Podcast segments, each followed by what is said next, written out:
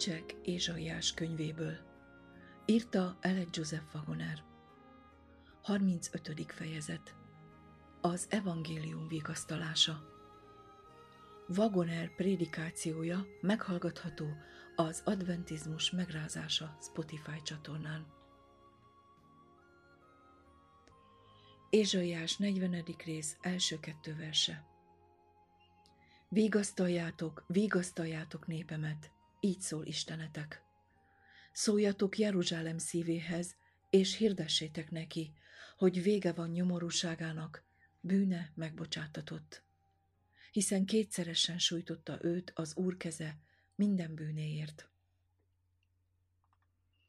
Egy János második rész első két verse, széljegyzet. Gyermekeim, ezt azért írom nektek, hogy ne védkezzetek. És ha védkezik valaki, van szószólónk az atyánál, az igaz Jézus Krisztus. Mert ő engesztelő áldozat a mi védkeinkért, de nem csak a mieinkért, hanem az egész világéért is. János 14, 16-tól 18-ig.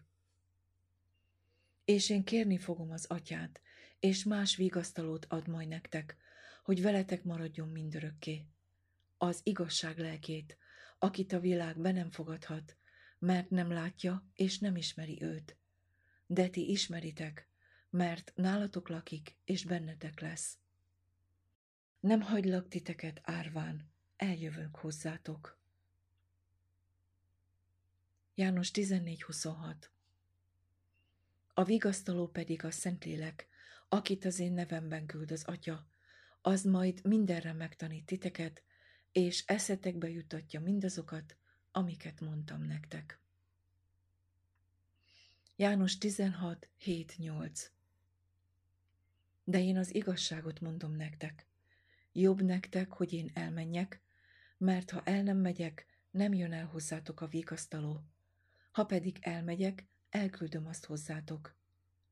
És amikor ő eljön, megfeddi a világot bűn, igazság és ítélet tekintetében. 2 Korintus 1, 3-tól 5-ig Áldott az Isten, és ami Úrunk Jézus Krisztusnak atya, az irgalmasság atya, és minden vigasztalás Istene, aki megvigasztal minket minden nyomorúságunkban, hogy mi is megvigasztalhassunk másokat minden nyomorúságban, azzal a vigasztalással, amelyel Isten vigasztal minket. Mert amint bőséggel kijutott nekünk a Krisztus szenvedéseiből, úgy bőséges a mi vigasztalásunk is Krisztus által. A küzdelemnek vége. János 16.33 Azért mondtam ezeket nektek, hogy békességetek legyen én bennem. E világon nyomorúságotok lesz, de bízzatok, én legyőztem a világot. Efézus 6, 11-től 13-ig Öltsétek magatokra az Isten teljes fegyverzetét, hogy megállhassatok az ördög minden ravasságával szemben. Mert nem vér és test ellen van nekünk tusakodásunk, hanem a fejedelemségek ellen, a hatalmasságok ellen, a sötétség világának urai ellen, a gonoszság lelkei ellen, amelyek az ég magasságában vannak. Ezért vegyétek fel az Isten teljes fegyverzetét, hogy ellenállhassatok azon a gonosz napon, és mindent legyőzve megállhassatok. Zsidók 2.14 Mivel a gyermekek test és vér részesei, ő is hozzájuk hasonlóan részese lett ezeknek, hogy a halál által megsemmisítse azt, akinek hatalma van a halálon, tudnélik az ördögöt. Kolossé 2.15. Széljegyzet. Lefegyverezte a fejedelemségeket és a hatalmasságokat. Nyilvánosan pellengérre állította őket, diadalmaskodva rajtuk a kereszten. 1 Péter 4.1 Mivel pedig Krisztus testben szenvedett, fegyverkezetek fel ti is ugyanazzal a gondolattal, hogy aki testileg szenved, megszűnik védkezni. János 14, 27 Békességet hagyok nektek, az én békességemet adom nektek, de nem úgy adom, ahogy a világ adja. Ne nyugtalankodjék a szívetek, se ne féljen. 1 János 5.4 Mert minden, ami Istentől született, legyőzi a világot, és az a győzelem, amely legyőzte a világot, a mi hitünk. Kétszer a bűn miatt. Zsidók 1, 1-től 3-ig. Isten ez utolsó időkben fia által szólt hozzánk, aki miután bűneinktől minket megtisztított, a felség jobbjára ült a magasságban. Róma 5.20 A törvény pedig bejött, hogy a bűn megnövekedjék, de ahol megnövekedett a bűn, ott bővebben áradt a kegyelem. János 1.16 Mi minnyájan az ő teljességéből kaptunk kegyelmet kegyelemre. Ézsaiás 55, 7. Széljegyzet. Hagyja el a gonosz az útját, és a bűnös ember a gondolatait. Térjen az Úrhoz, ami Istenünkhöz, és ő könyörül rajta, mert ő bőkezű a megbocsátásban.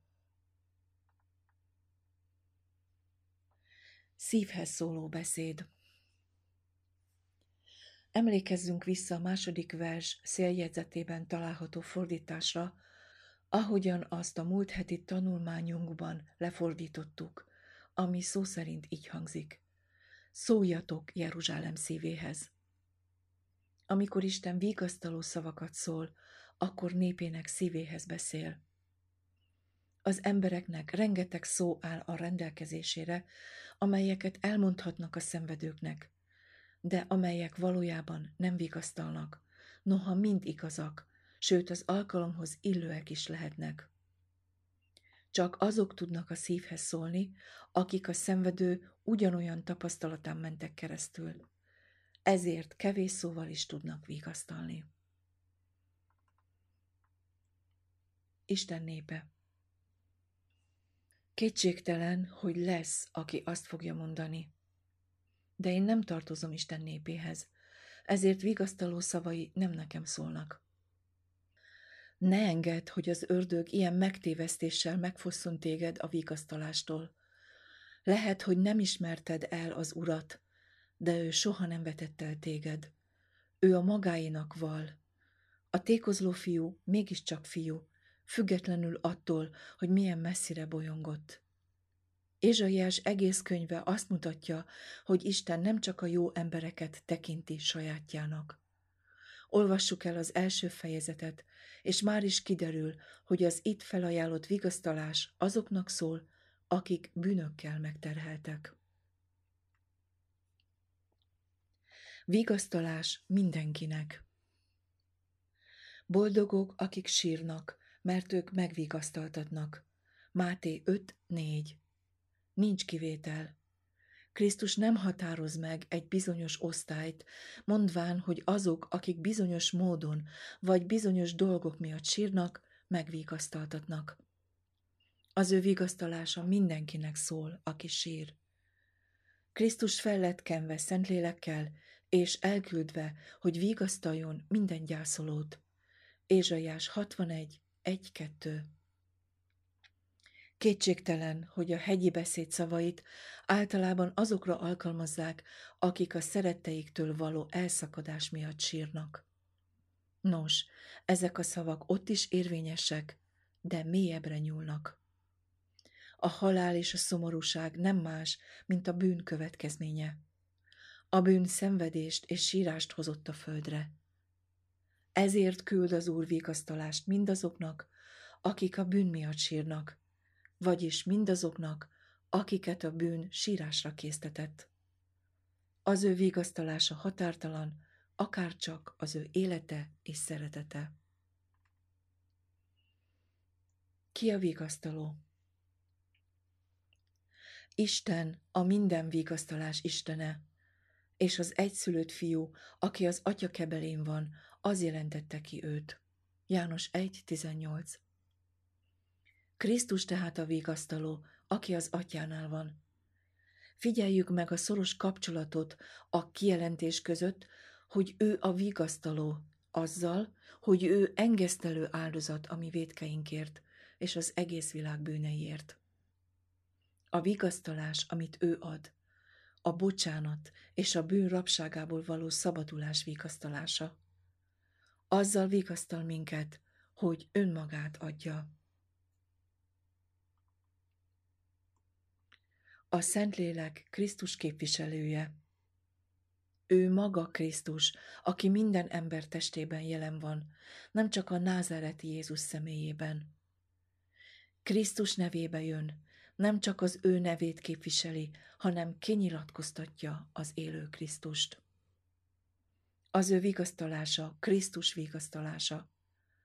A Szentlélek vigasztalása a hívők megsokasodását eredményezi. Apostolok cselekedete 9.31 Mert a Szentlélek megtanít mindenre, ami Krisztushoz tartozik. A dorgálás vigasztalása a vigasztalás nem mindig édes szavakból áll. A sebésznek néha kést kell használnia, és egy ideig a meglévő fájdalomhoz még több fájdalmat kell hozzáadnia, mielőtt teljes enyhülést tudna nyújtani a szenvedőnek. Így amikor a Szentlélek eljön hozzánk, elsősorban megdurgál minket a mi bűneinkért. Kárhoztatással érkezik hozzánk, így módon gyakran fájdalmat okoz ott, ahol korábban csak bénultság és érzéketlenség volt. Panaszkodnunk kellene emiatt? Mondjuk azt, hogy nem akarunk ilyen vigasztalást? Egyáltalán nem. Nem jó dolog-e felébreszteni azt az embert, aki hamar elzsipadna a hidegtől? Amikor az ember majdnem halára fagy, a hideggel szemben érzéketlen állapotba kerül. Úgy érzi, mintha édes álomba zuhanna. De ez a halál álma. Amikor a hegyi mentő rátalál, és kezdi visszahozni az életbe, kínzó fájdalmak gyötrik. Lehet, hogy ostobán azt mondja, hogy sokkal jobb lett volna, ha abban a fájdalommentes állapotban hagyják. De amikor magához tér és megérti, hogy mit tettek vele, Hálás lesz annak, aki ilyen nagy szenvedés árán visszahozta az életbe. Soha ne felejtsük el, hogy a Szentlélek mindig a vigasztaló. Amikor meggyőz a bűnről, ő ugyanakkor vigasztal. Ha az életútja a kereszthez vezet, akkor ott ugyanannyi vigasztalás van, mint az általa elnyert életben. Soha ne gondoljuk, hogy Isten haragszik ránk, amiért tudatja velünk, hogy mennyit védkeztünk. Nem azért teszi ezt, hogy szemrehágyást tegyen nekünk, hanem hogy megvigasztaljon. Meggyőzés nem elítélés. Ne feledjük, hogy a bűnről való meggyőzés nem jelent elítélést. Ez még a földi bíróságon is igaz. Lehet, hogy valakit elítélnek egy bűncselekményért, de még nem született rá ítélet. Ám ez csak egy gyenge példa, mert már mindannyian ítélet alatt vagyunk. A törvény alatt születtünk, ezért a bűnről szóló meggyőzés, ami a tudatunkra hozza, hogy bűnösök vagyunk, nem teszi a dolgokat rosszabbá annál, mint amilyenek voltak. Ez a meggyőzés a bűntől való megszabadulásunk első lépését képezi. Mert meg kell ismernünk, és el kell ismernünk a bűnt, mielőtt elfogadnánk a gyógyírt, amely segíteni tud. Meggyőzve az igazság kinyilatkoztatása által. Isten igazságának kinyilatkoztatása által a Szentlélek meggyőz bennünket a bűnről. A bűn ismerete a törvény által van. Róma 3.20 A törvény azonban nem a bűn. Ellenkezőleg a törvény szent, igaz és jó. Róma 7, 7 és 12. vers. A Szentlélek senkit sem győzhet meg a bűnös voltáról, ha az ember szemléli a bűnt. Csak Isten igazságának szemlélése által tudatosulhat bennünk, hogy bűnösök vagyunk. Aki nem ismer jobb állapotot, mint amiben van, az soha nem is vágyik jobbra. Az ember elégedetlensége a saját állapotával csak úgy jön létre, hogy ismer valami jobbat. Isten a bűnös állapotunkkal való elégedetlenség érzését úgy hozza létre, hogy kinyilatkoztatja nekünk saját tökéletes igazságát. Isten nem kárhoztat. Ez a legcsodálatosabb és legáldásosabb dolog, mert az, ami kárhoztat, az üdvözít is. Ezért szükséges, hogy ne legyünk kárhoztatás alatt. Nem is kell sokáig sírnunk bűneink kárhoztatása alatt. Ha megértjük Isten munkamódszerét, akkor a kárhoztatás minden pillanatában a megbocsátás végasztalását találjuk meg. A bűnök eltörlésére kinyilatkoztatott igazság az, ami megismerteti velünk a bűnt.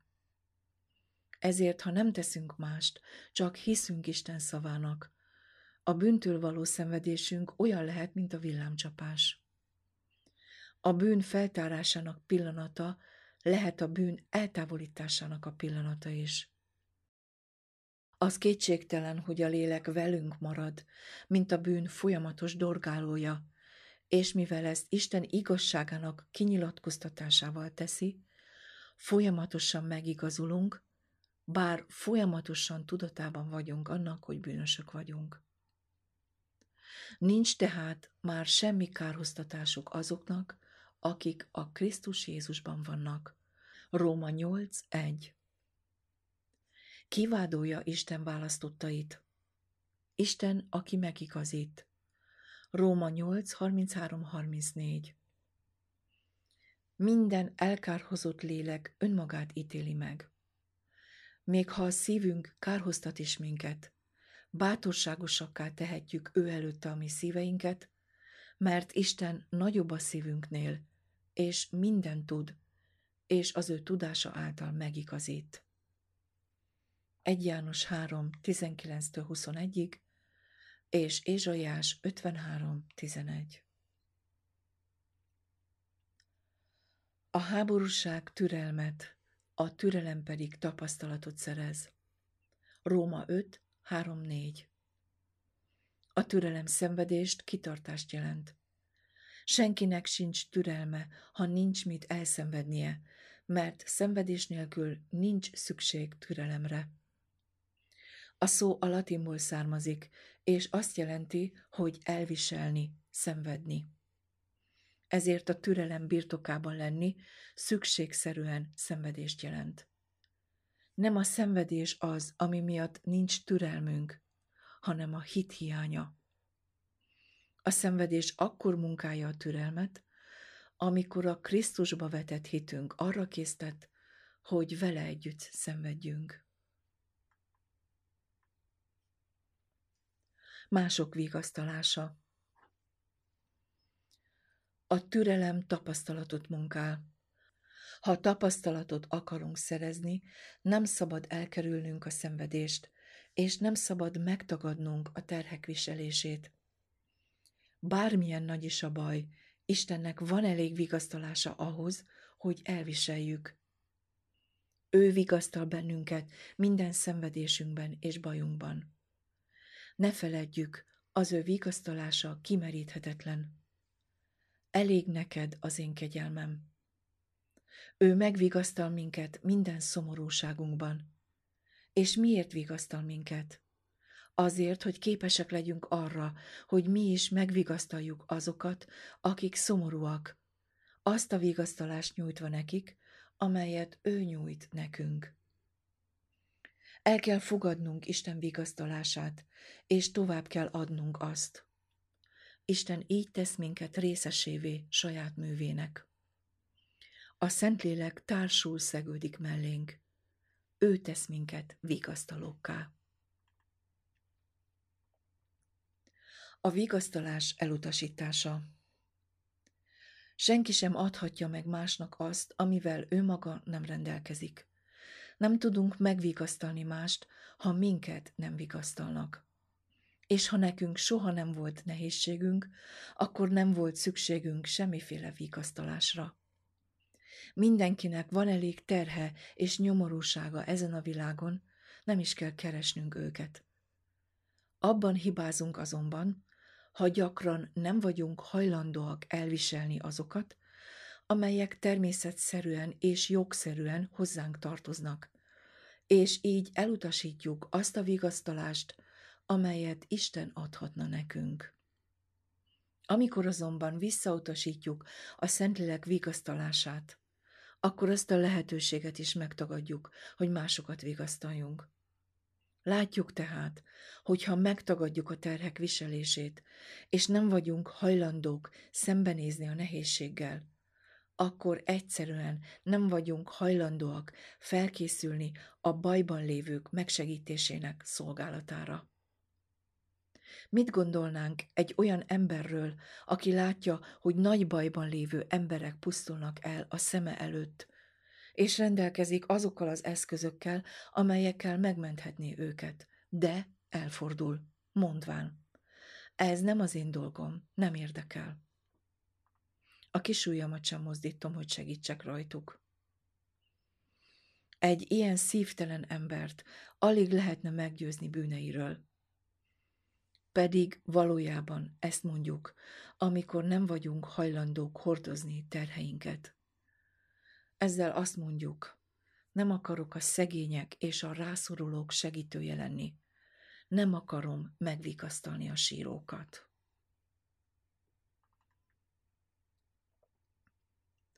Legyőzhetetlen páncél Isten azzal a kijelentéssel vigasztal bennünket, hogy a harcunk kimenetele győzelem. Azt a parancsot kaptuk, hogy harcoljuk meg a hitünk nemes harcát de ezt úgy tegyük, hogy megragadjuk az örök életet.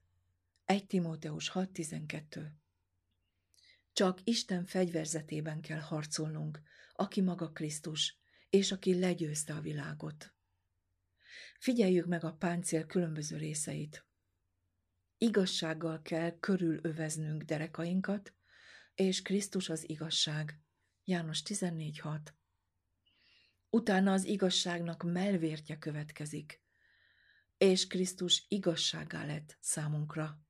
1 Korintus 1.30 Lábainkat fel kell saruznunk a békesség evangéliumának készségével, és Krisztus a mi békességünk. Efézus 2.14 Az összes közül a legfontosabb a hit pajzsa. Nos, a hit hallásból van, a hallás pedig Isten igéje által, és Krisztus az ige.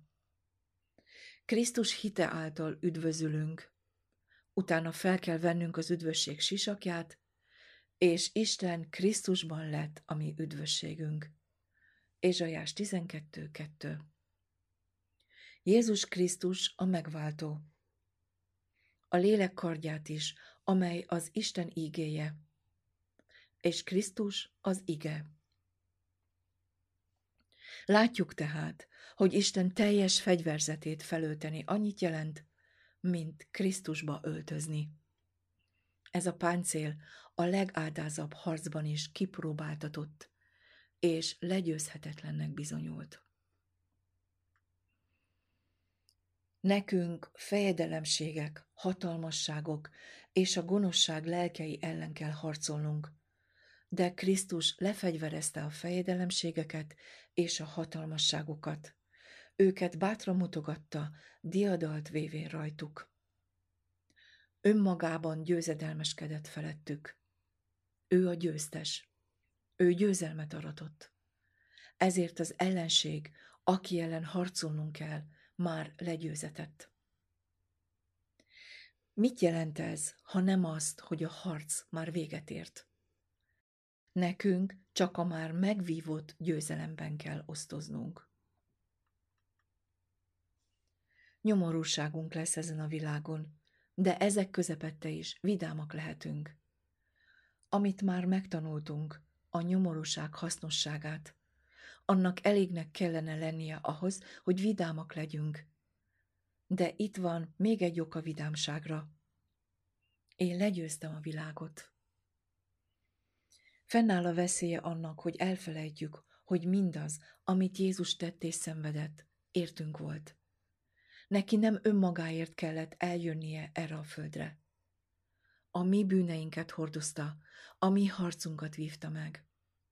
Ezért a győzelem, amely legyőzte a világot, az a hit, amely megragadja Jézus Krisztust. Ő a mi békességünk, mert ő a mi győzelmünk. Ó Uram, tied a nagyság, a hatalom, a dicsőség, a győzelem és a méltóság. 1 Krónika 29.11 Mivel Krisztus a mi békességünk, ő benne van békességünk. A békesség azonban megnyert győzelmet jelent. Az a tény, hogy Krisztusban békességünk van, azt mutatja, hogy a harcnak vége. Amikor Krisztus erejében harcolunk, a csatát már megnyertük, mielőtt az elkezdődött volna. Olvassuk el 2 Krónika 20. fejezetét. Figyeljük meg, hogy Izrael hogyan aratott győzelmet hit által.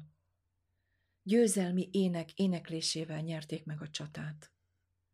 Ezért nekünk soha nem szabad vereséget szenvednünk. Kifutna el egy legyőzött ellenfél elől. Sőt, Krisztus lefegyverezte a fejedelemségeket és hatalmasságokat, mert a megsemmisítette őket kijelentésnek ez az értelme. Egyes fordításokban így olvassuk. Bizonyára nincs mentség a vereségre, amikor nekünk legyőzhetetlen páncélunk van, az ellenfélnek pedig nincs. Nem elég vigasztalás ez bárki számára, bármilyen bajban is van.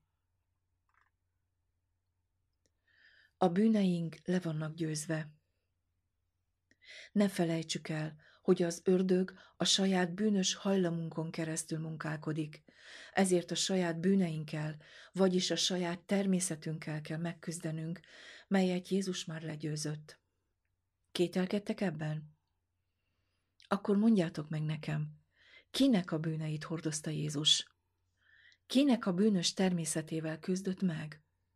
A saját természetével? Voltak bűnei, amelyeket le kellett győznie? Nem voltak.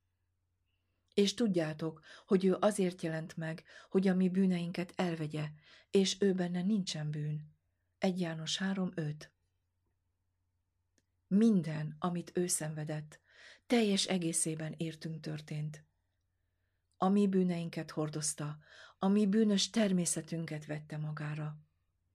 Ezért az ő győzelmét, ami személyes bűneinkért, ami egyéni támadásainkért nyerte el.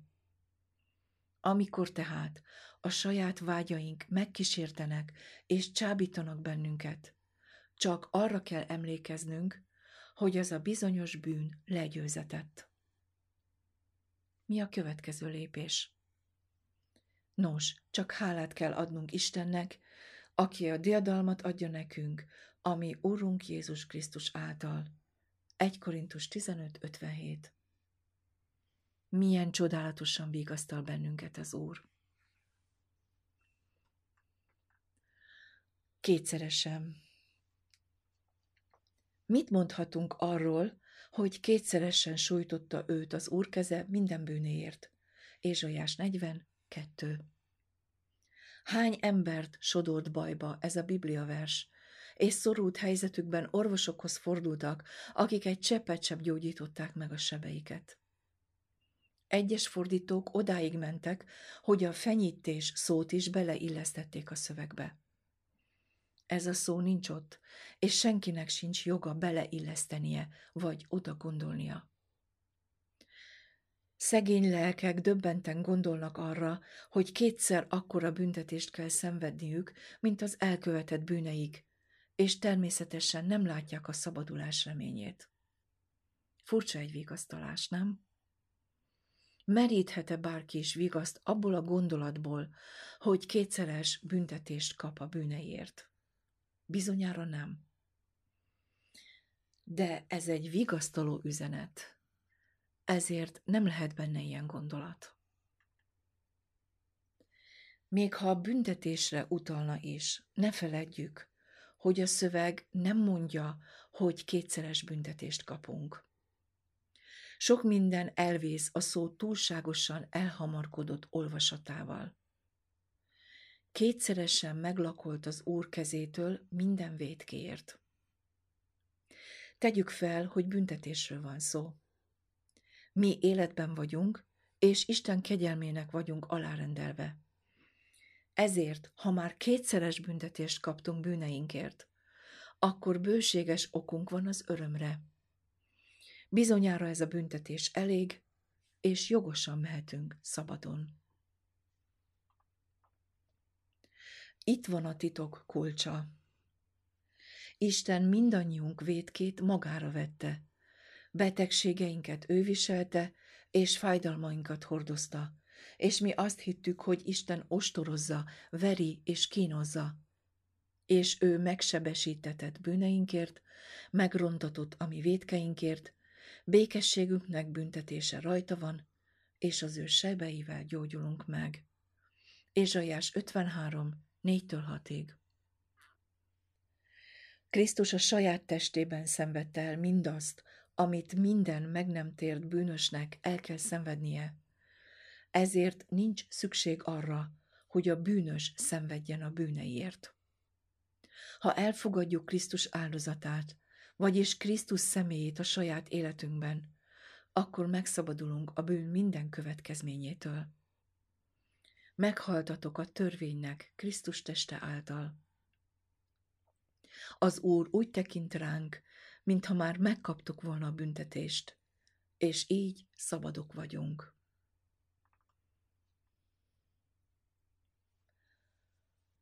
A megbocsátás sokkal inkább bővelkedik.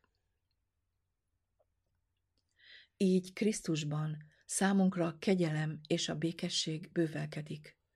Isten kegyelme az, ami üdvösséget hoz, ezért kétszeres üdvösséget kaptunk az Úr kezéből.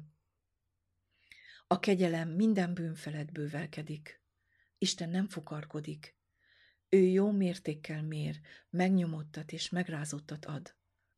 Neki bőven van, még tartalékban is, és az ő teljességéből kapunk minnyájan.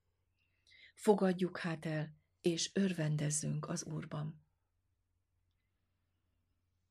Hogy ezt a szót nem kell belegondolni a szövegbe, azt maga a szöveg bizonyítja. Hamissága megbocsátatott. Kiről van szó? A vétkekkel megterhelt népről. Micsoda? Isten már megbocsátotta a bűneimet? Bizonyosan, hogy megbocsátott. Ezt jelenti ki a vers. Nem hisztek neki? Soha nem hallottatok még erről? Nos, akkor most hallgassátok meg az ígéretet, és örüljetek úgy, mint még soha. Hadd emlékeztesselek benneteket valamire, amit biztosan hallottatok már az életetekben. Talán megtörtént már a ti tapasztalatotokban, hogy szándékosan vagy akaratlanul megbántottatok valakit. Utána elmentetek és megvallottátok, bocsánatért könyörögtetek. De mielőtt befejezhettétek volna a bűnbevallást, az érintett megállított, és azt mondta, ne is mond tovább, már régen megbocsátottam neked. Talán te magad is ilyen nyelvezetet használtál, és szíved teljességéből beszéltél. Ha igen, akkor ismered Isten ingyen megbocsátását, mert csak az ő szeretete indította a szívedet erre. Nem tudod elfogadni, hogy Isten jobb bármely embernél, még akkor is, ha az az ember szent lenne? Ha egy ember nem engedi, hogy harag legyen a szívében, Isten nem teheti meg ugyanezt? Olyan furcsa dolog-e, hogy Isten, aki szeret, megbocsátja bűneinket, még mielőtt bocsánatot kérnénk, és arra vár, hogy eljöjjünk és elfogadjuk a megbékélést. Ő magára vette minden bűnünket, és azzal, hogy életét adta értünk, elveszi a bűnöket. Krisztus a bűneinket maga vitte fel a testében a fára, hogy a bűnöknek meghalva az igazságnak éljünk, és az ő sebei által gyógyultatok meg. 1 Péter 2.24 Hála legyen Istennek az ő kimondhatatlan ajándékáért. Hála legyen Istennek, aki Krisztusban mindenkor diadalra vezet minket. 2 Korintus 2.14 De Present Road 1899. augusztus 24